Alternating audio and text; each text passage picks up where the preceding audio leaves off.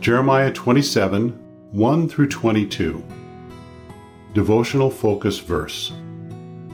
Therefore hearken not ye to your prophets, nor to your diviners, nor to your dreamers, nor to your enchanters, nor to your sorcerers, which speak unto you, saying, Ye shall not serve the king of Babylon. Jeremiah 27, 9.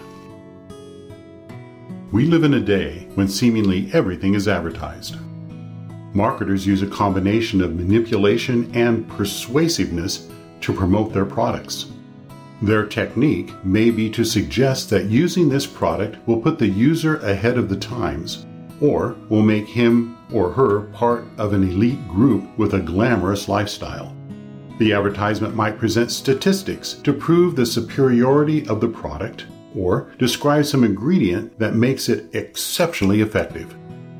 Words and images with positive connotations may be employed to suggest that its positive qualities would be associated with the consumer.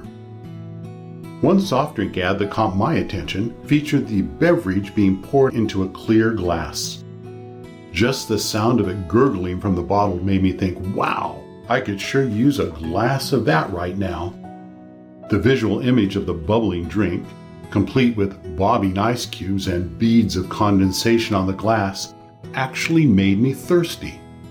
The manufacturer was appealing to my senses, enticing me to sample this drink for myself. In this case, what the manufacturer did not advertise were the negative aspects of the product. Studies have proved that there can be potentially harmful side effects tied to the consumption of soft drinks, including tooth decay, weight gain, and diabetes. While the ad led consumers to believe that the product is good for us, the reverse, in fact, is true. Some ads no doubt tell the truth about their products. However, it is possible for us to be enticed by persuasive advertising into trying something that harms us. In today's text, Jeremiah found himself combating some false advertising. The ungodly priests and prophets of his day were presenting a spurious message of peace to the people. By contrast, Jeremiah was trying to sell a message to the people that God had given him, telling them what they needed to do in order to survive. Sadly, his message of truth was rejected, for the people were more inclined to listen to the false prophets than to Jeremiah's painful but corrective words. In our day, the danger of being confused by false advertising in the spiritual realm still exists.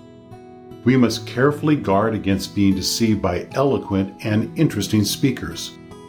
False teachers of our day can obscure doctrine, minimize the importance of careful adherence to holy living, and lead us away from the truth of God's Word.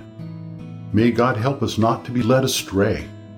How important it is to discern what the truth really is, and then to stand for it with our whole hearts. Background information. In today's text, Jeremiah prophesied of Babylon's control of Judah and the surrounding nations. Bible scholars agree that the events of this chapter took place during the reign of Zedekiah, see verses 3 and 12, which began in 597 BC.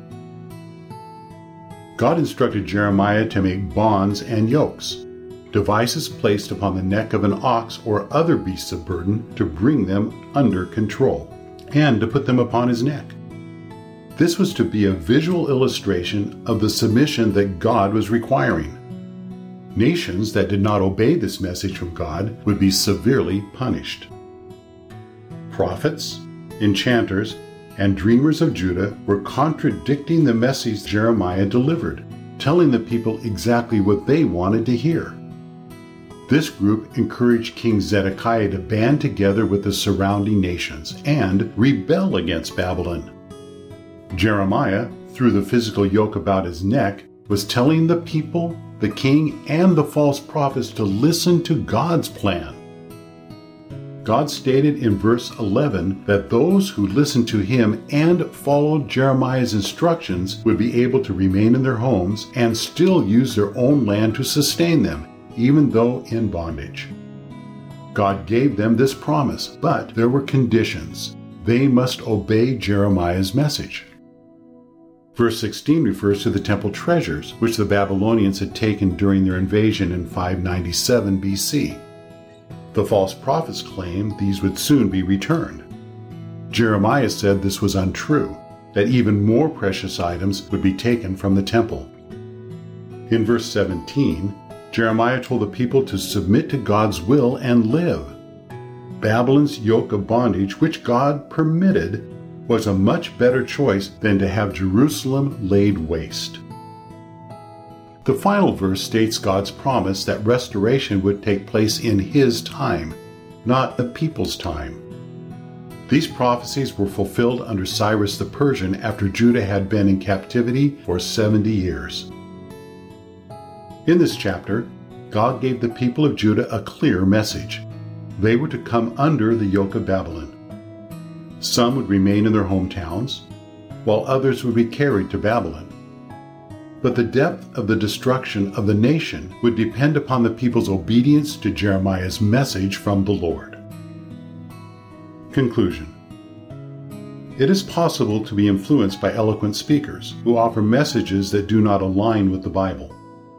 Let's be sure that our hearts are tuned to the truth, so that we don't accept a carefully crafted but false interpretation of God's Word.